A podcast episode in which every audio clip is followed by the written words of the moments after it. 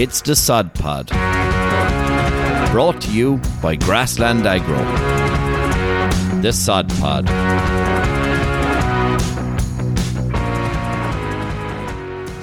Hello, hello, and welcome to episode 15 of the Sod Pod.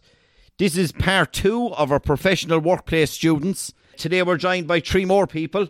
We've got Sean O'Sullivan, James Downey, and Edmond Casey, all three from Cork, and all three doing the same course, agricultural science, and that's coordinated by Professor Frank Buckley. Sean O'Sullivan, tell me about yourself. So I'm from Aghabullogue in County Cork and I'm studying Ag Science in UCC. In third year now, so going to fourth year in September. So we're on placement now since Christmas. We did just over four months placement on a dairy farm and then straight into industry placement with Grassland Agro. You from a dairy farm, Sean, or Uh, yeah, from, from a dairy dairy farm background in Aghabullogue, so it'd be kind of mid Cork. Yeah. And um, the reason I went to UCC is it was a new course in 2019 when we started. So myself and the two lads are the first hopeful graduates anyway. Not a bother to um, so it- it was in UCC, and we are kind of joined in with Teagasc Moore Park and Teagasc Clonakilty as well. And uh, James, James Downey, talk to me. Yeah, uh, I'm same as Sean, going to uh, UCC doing agricultural science, Yeah. uh, the first year of the course. Um, I'm from Macroom, County Cork, down the banks of the River Lee. I went to Courser College and decided to do agricultural science. I was half thinking of going to Ward for the Tralee first, Okay. but when the UCC course came up, I decided to put that down. Didn't think I was going to get it. Was delighted when I got it, just for the, the convenience, more more or less than anything. Sure, I'm commuting in out of Cork every day, which is very handy. Can milk the cows there in the evening. We're milking cows at home, making about 120. Lovely, yeah. Uh, British region, Norwegian Red Crosses. Um, very dry soils. We're shagged at the moment, feeding silage there for four weeks. Yes, yeah. Zero grazing second cuts and stuff. And for sure, can't have it everywhere. Uh, really enjoying the course, learning a lot of about farming, learning a lot about the science of farming. There's a lot more to farming than you think about it. yes, yeah. Um, the- there's a big future there, I think, but uh, a long road ahead to get to get things to where we are. We've been on, as Sean was saying, we've been on placement. Uh, we've been on farm placement since February. We're on farm placement for 18 weeks. So I was on placement um, on a, a big dairy farm not too far away from me. So that was very interesting. Did a lot, learned a lot about grass. Learned, got to see a good bit of a different system, a low cost system with Jersey crosses. It's good to see something different and good to compare with home as well. Then we came to Grassland Agro, so we're on our tenth week now. Two weeks left. Really enjoying it. Really seeing a different side to things other than farming every single day um, learning lots, meeting loads of people, and gaining a lot of people's skills as well. Between, between ringing farmers and everything, and meeting farmers every day. Yeah, which is always great for learning. And by last but no means least, we've Edmond Casey. Ed, how are you going? Doing great, lads, and yourselves? Great. Yeah, um, my name is Ed Casey. I'm from Rochestown in Cork City. Um, we're farming there actually inside in the city bones. We've about 110 Friesian Holstein cows. We would have had a bit of tillage and a bit of beef in the past. We've been kind of focusing more on the dairy recently. I'm also a beekeeper. Same as the two lads. I joined UCC there in 2019 as an undergrad. We're in our third year of study. Just finished our farm placement, I suppose, with about two and a half months. Now I'm delighted to be with Grassland. That's starting to come to an end, and I'm looking back on the experiences we've had and really, really, you know, looking at how we enjoyed it. Ed, go back there on beekeeping. Yeah. I didn't see that coming. Carry on there on that. My mother's father, uh, my granddad, he was a beekeeper, I suppose, since the 1950s. And when he started to get a bit older, I decided I'd take it up as well.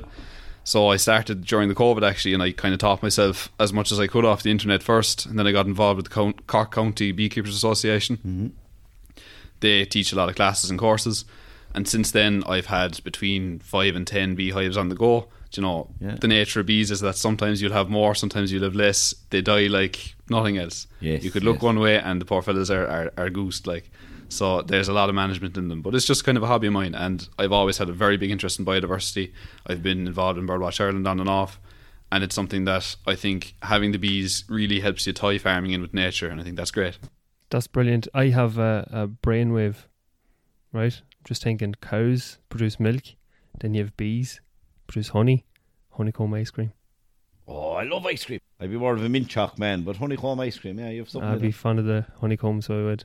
I think it's really interesting, you know, because I, I would have came across a few of my customers in the past were would have given me a couple of jars of, of honey and talked me through the process and eh, just explain like you know obviously we know that bees produce honey but like you know how do we get it from the hive or whatever you call it to the jar to on top of the porridge So yeah, I suppose the first thing to remember is that there's a lot more bees in the hive than you think. So there can be anywhere from ten thousand to fifty thousand in one hive, and there's one queen. She lays all the eggs. The workers then their job is when they're young they look after the baby bees and the eggs, and when they get older they leave the hive in search for nectar and pollen. So you'll always see flowers in the countryside, and you might ignore them, you know. But when you're a dairy farmer and you're constantly involved with nature, you tend to notice these things. You tend to notice when things are flowering, like blackberries, you know.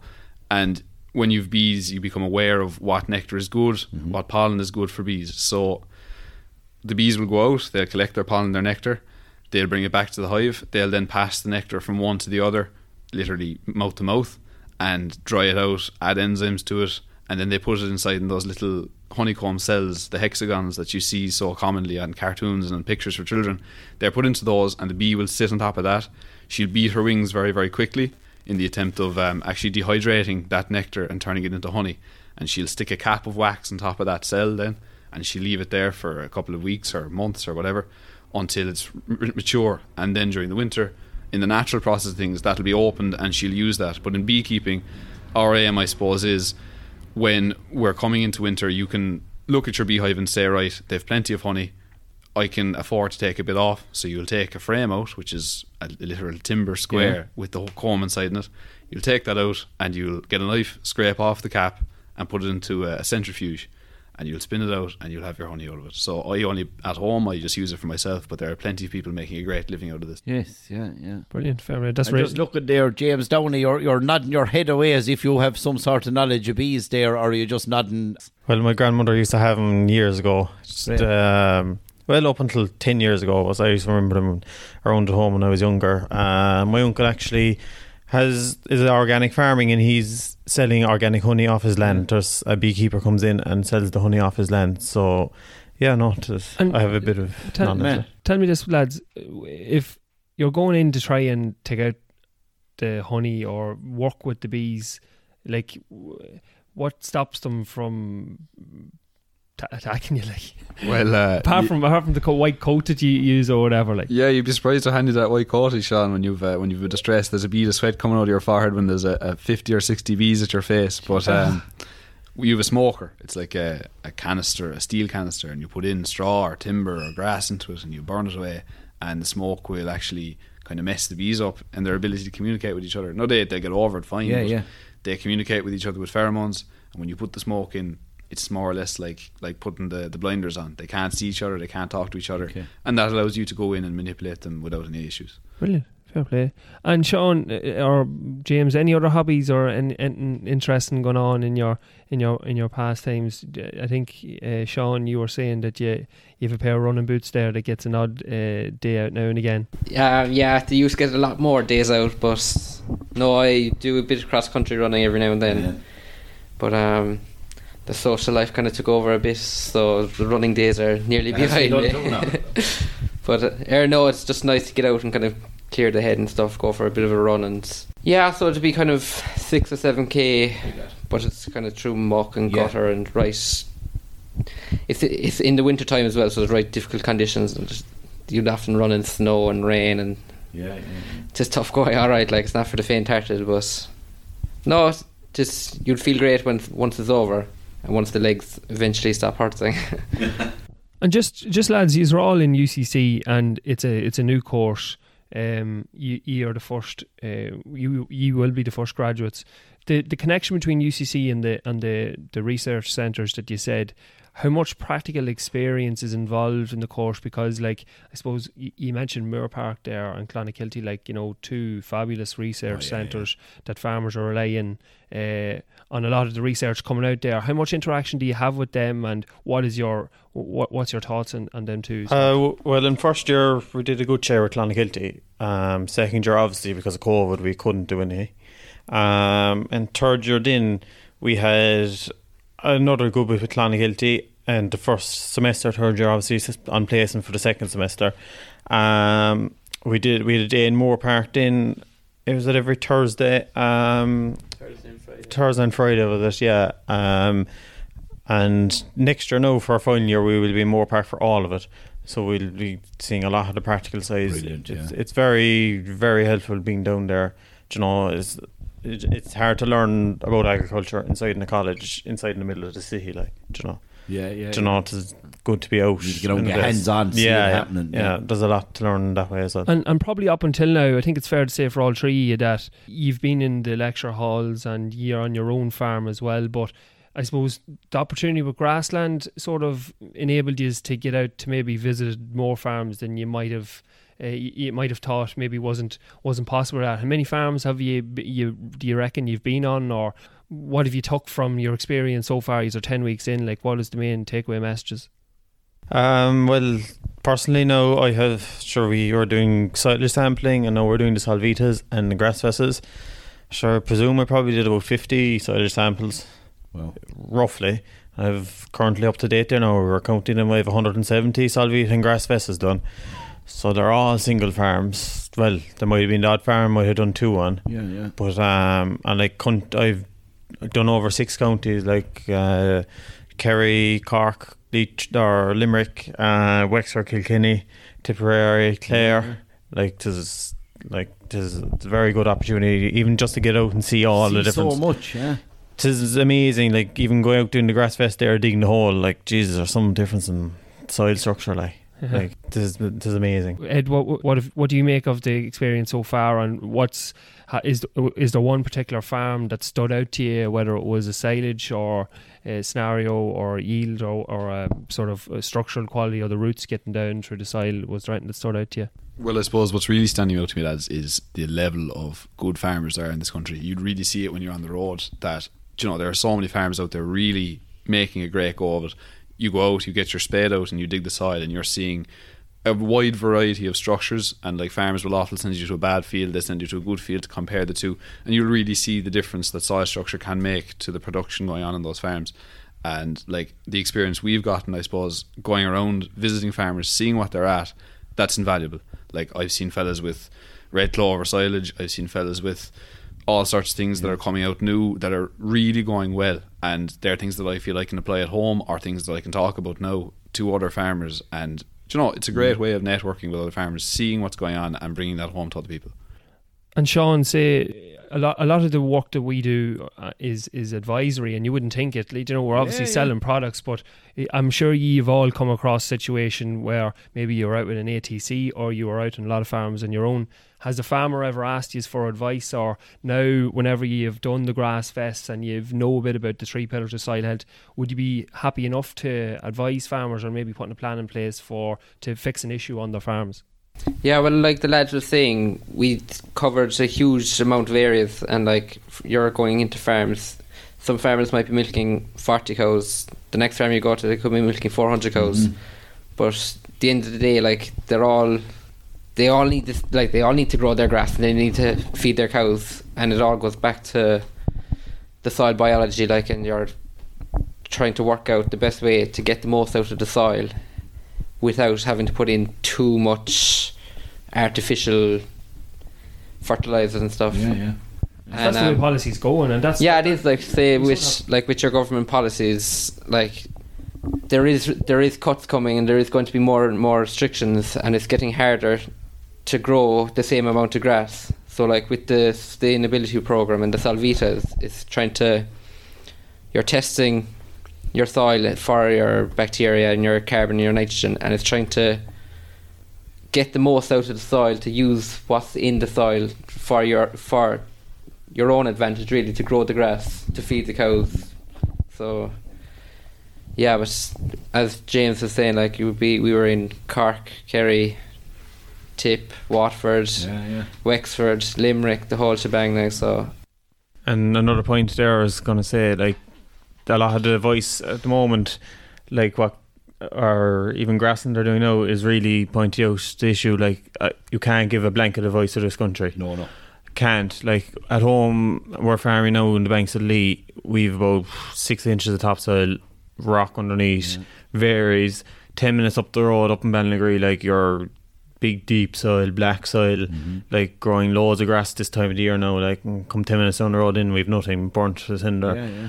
like you can compare like to like um same with like sure in the winter we could have cows out in February they mightn't have cows out until uh, well after Patrick's Day like you just like a voice needs to be personal and every farmer knows their own soil better than anyone else and it's just you it's a big thing like you farmers do get very worked up on thinking oh the lad Tim is on the road there has his cows out and I can't and like I think it's a big thing that farmers need to be given separate advice for their Yeah, own soil yeah. type and everything.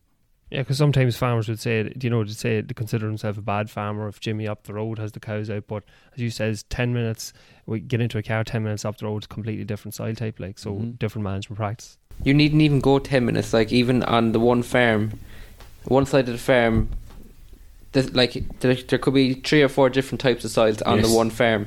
Like you might have a heavy patch, or you might have a right rocky part, or a high part that's colder, and like the day of going out spreading blanket spreading the same fertilizer across the whole farm when it's not needed is gone like it's, Yeah, yeah. so say like with the likes of your fertilizer plan you're giving each farmer individual advice on just his farm like so And just his paddock. just his paddock really yeah so like you're there's no more going out spreading your bag or bag and a half blanket spreading the whole farm whereas now you kind of have to Prescribe prescribe a product. yeah literally yeah yeah so you kind of have to like dig deep into the the science of it and get it right for that type of soil Yeah, and that's the thing. Like, so we go back, we'd be big advocates of the soil sampling, and that gives you that guide of, of what's in the ground, what could be needed. And it's like that, two paddocks beside each other, we're getting different numbers, different prescriptions. Lovely, here we go.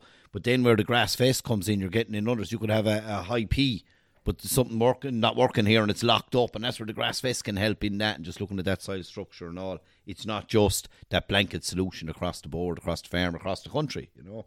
Uh, Edmond, if you were in front of a gang of six years there now and they're thinking of stepping into the world of agricultural courses, what would you say to them today about ag science below in UCC and, and what recommendations would you give them and why should they take that course? Well, look, I'd say that Cork has had a very long history with ag, and especially with dairy. So I suppose Cork, we have to claim it as the capital of dairy, lads. I'm afraid we have to take that. From, you The real most of us capital. the real capital, and definitely the capital of dairy, and even I would argue of, of beef and tillage in parts.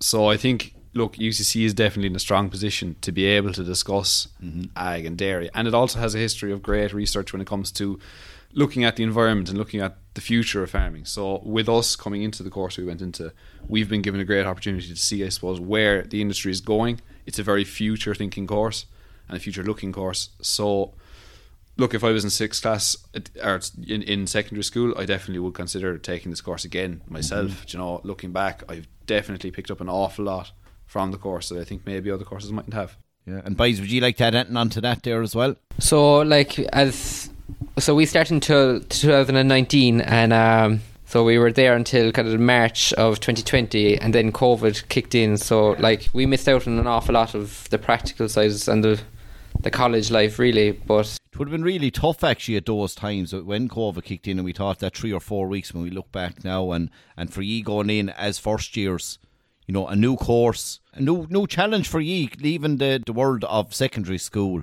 How did you cope with that actually? Did you find it tough because you weren't getting that hands on with people and what did you do to overcome that?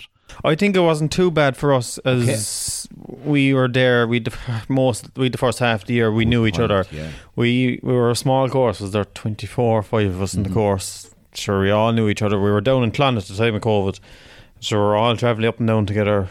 Yeah. I think it would have been a lot harder for the year behind us Okay. because they were coming yeah. straight into online, never met each other. But yeah, no, I think we weren't too bad, but it was motivation was the hardest thing in second year to keep ahead. Like, Yes, you know, yeah, you yeah. don't sit at a computer every every day. Like, Tough. you know, tough yeah, there's on. only so much Zoom meetings and Especially stuff you can do. like Like, that are you're used to going and pulling and dragging and being hands on as well on top of it, you know, and then sitting into the world of the office can be a, a trickier. You'd like to be out and free. And within the role then that that we had you doing, talk about that within Grassland Agro. So some of the stuff that we had you doing, what what did you enjoy about it? Uh, what did you learn going around looking at all of these farms? Or?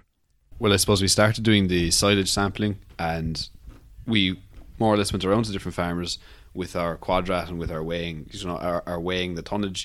We looked at nitrates, we looked at sugars, and for me, you know, it gave me the eye and it trained me into what's a good silage crop versus a bad one because it's actually hard to tell just looking at a crop what's there. You really have to get out on your knees and get out with your clippers and weigh it mm-hmm. and see what's there.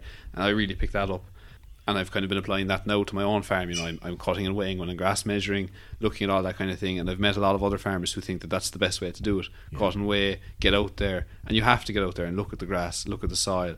As the lads were saying, you have to really be involved in each field in your farm. Another big thing, not relating to agriculture at all, at all is Yeah. p- person people skills. Like, mm. geez, I'd hardly talked to Chinese takeaway on the phone before. Like, Yeah, and like, sure, we're going out ringing eight, nine farmers a day. And like you know, farmers now, some of them are sound out and some of them aren't. And you know, you have to deal with that. Like, you know, to the real, this is really out. We're really being put out there, arriving into the lads' yards. You know, dealing with lads, dealing with Yeah. every kind of people, different parts of the country and everything. I think is we really gained a lot of people skills, and especially dealing with everyone in the company as well, replying to emails, filling out forms, and having to be reliable as well. yes, you know, with no one like in college, you can like you're, I'll get that off someone there in the morning. You can't do that here, like you know. And I think Not that G would have done that in college, but No, no, you know, no, no. Other other lads you might know, yeah, yeah. Be asking you for the stuff, obviously, yeah. yeah, yeah. But uh, uh, what the job entails a lot of relationship building, like you said. You know what I mean. You have to be able to go. You obviously have an understanding of how a farm works, uh, what motivates the farmer, because you are all uh, from a farming background yourselves. But I think it's a great experience for you. You coming out, you've obviously been talking to people like-minded, like yourselves, young students, farmers, sons and daughters that you know in a lot of cases you haven't maybe full control of the farm yet but you're you're getting the experience you're talking to people who's controlling businesses you've been on 100 plus farms and picking up small snippets that potentially you can take back and the silage measuring is a key one because we often use or have used in the past generic advice that you know it was a five ton crop that we were growing across the board but do you know we could have one crop that was an eight ton or 9 mm-hmm. ton one was six ton there's three ton difference there why is there a difference. We go out we look we dig a sod we look underneath and we try and problem solve. That's what we're doing. The biggest thing I found on, on the road is don't tell a lad what time you're going to be to him. Because, like, you could go into one yard and you might spend 10 minutes in the yard, do the, s- the grass vest in your Solvita and out the gap. The next place you go into then, you could be there, oh, you could be there an hour and a half. Like, I went to a place there this week and I landed on and I was brought in for the breakfast and all. So I said I spent about two hours there trying, Yeah. and like farmers are more interested now, say, than they were five or six years ago in the science side of things, and to just they're really interested and like it's the way forward. Like it's just part of farming now. It's the new way of farming. So like, John Yeah. O'Loughlin did tell me that you're a good man for the spud Sean but you're, Well, you're yeah. obviously a good man for the breakfast as well any bit of grub, yeah, I get kind of cranky once I get hungry. So I suppose another thing with agriculture is a kind of it's a very different sector than anyone anyone else really. Like a lot of farmers are alone, you know, on the farm every day, and you know, seeing people. Now you kind of have to sell yourself before you come into the yard. You know that you're like you have to be at one with the farmer. You know if you start talking about the weather or how cows are going or whatever, it really helps you come in touch with the farmer. Like you can't just land into the yard and be like, oh, I'm going down there doing a Solvita. Like you know, Yeah, you yeah, have yeah. to you have to be at one with the farmer as well, like you know, and it, that we have gained a lot of skills in that as well. I think, you know. uh, which is great. And I, I think that's the beauty of farming is that community feel. It's always been there. They love telling their stories. We love to share our stories. And what's this lad at? And I might have a look at that. And what, what's the story in this? It's just, it's a real community feel like that. You called in having the breakfast and all these pieces. I, I just think it's such an advertisement for farming. When we look at the pressures that uh, maybe the media are putting on us. and stuff like that based on, on emissions and things like that, it can be quite frustrating because the simple fact is we travel the world and we see advertisements for Discover Ireland and the whole lot. And what's in the background? It isn't big city skyscrapers. It's our green fields across rural Ireland. And they're not there if we don't have farmers. And, and that's why they are the custodians of our land. And another thing I think if I took an RTÉ presenter on to me with me to every farmer we've been on and put it on the news in the morning, there'd be a whole different eye to farming. There's some amount of good farmers out there. And Unbelievable. like they'd always been on about pollution and all this. Like it is happening, but there's an animal cruelty, whatever. Very rarely though. Yes. Like the amount of farmers I've been to, if you would, if that was recorded, like I've only been here ten weeks. If that was recorded and put out in the media, there'd be a whole different concept of farming. Like So, James, you want to be the next presenter of Nationwide. not really, no. Ear to the ground. And just a second what James said there, like you'd really see farmers are very conscientious in what mm-hmm. they do. I've seen cows in great condition all summer long, and like fellas might be tight to feed, but they are going to look after their cows. Yeah. They're going to look after their ground. Farmers are great in this country. They really know what they're at, and they're educated at it as well. Lads, that was brilliant. It was really great to have you on. I want, I want to thank you for all the work you've done with Grassland Agro. There's two more weeks to go, so we will work you hard for another two weeks too. Sean O'Sullivan, James Downey, and Edmond Casey. It's been an absolute pleasure. Mind yourselves out there. Farm smart, farm safe.